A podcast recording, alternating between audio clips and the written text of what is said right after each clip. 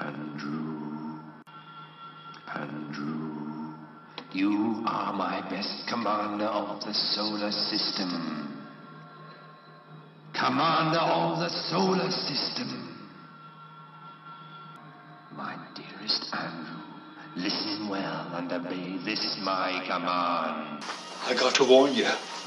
You're doomed to stay. Go. Go.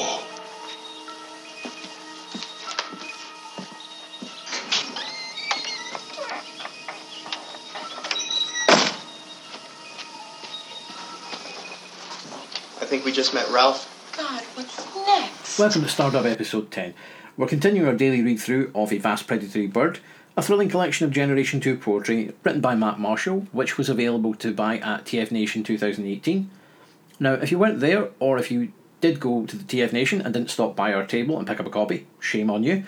There might be some copies available.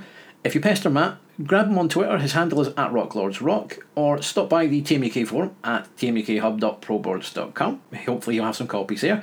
Failing that, once they sell out, we will have a PDF version available, and Matt has assured me that he's taking the combined readings from the whole book and is working on something else with them, and be sure to publicise that when that's available. For today's episode, we're looking at two of the readings from the book. First off, Stealthy Spider Man crossover, which refers to events in Generation 2 Issue 3 from Marvel. And then we're sidestepping the main narrative for a little bit to look at a little curio, but a fond favourite of my own, and one for people in the UK at the time, which is The Legend of Fleetway. Now, Marvel UK had the license for Transformers up until pretty much the start of Generation 2. They still had specials on the shelf, although they weren't publishing new material. Fleetway got the license and drastically retooled the comic. It was monthly for a start, which previously Transformers had either been weekly or fortnightly. Drastically reduced page count and a twin gatefold in the covers and the centre spread gimmick, which was odd at the time and probably didn't help sales, but wouldn't look out of place on UK comic shelves now. The comic itself had two issues of original material written by Simon Furman with art by Robin Smith. This allowed them to introduce the G2 concept,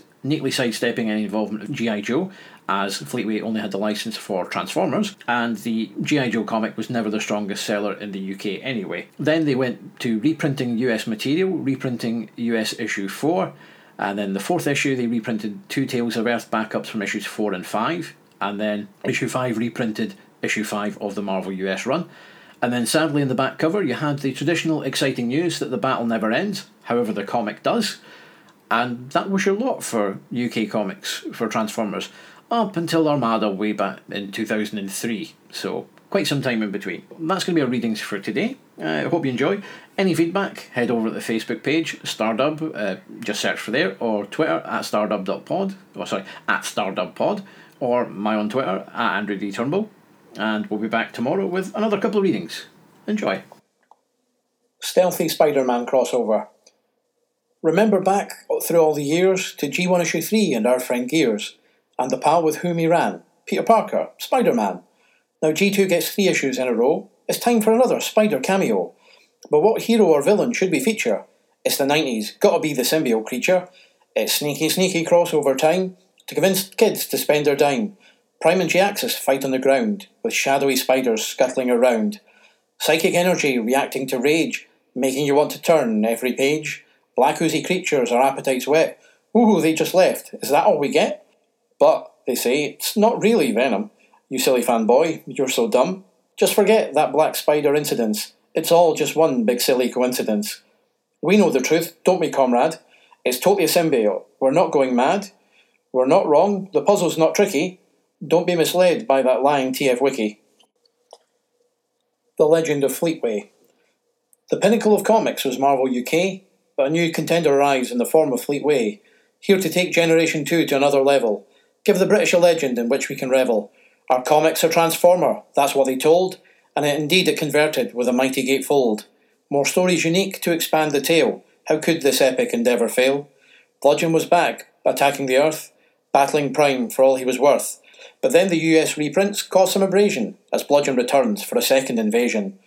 Does it work? Well, maybe a bit, but surely the comic will still be a hit. And it doesn't matter that thanks to this reduction, we sort of skipped Jhiaxus introduction, but then we hit issue 5. Will British G2 continue to thrive? There's fantastic, exciting news inside. Sorry guys, comics died.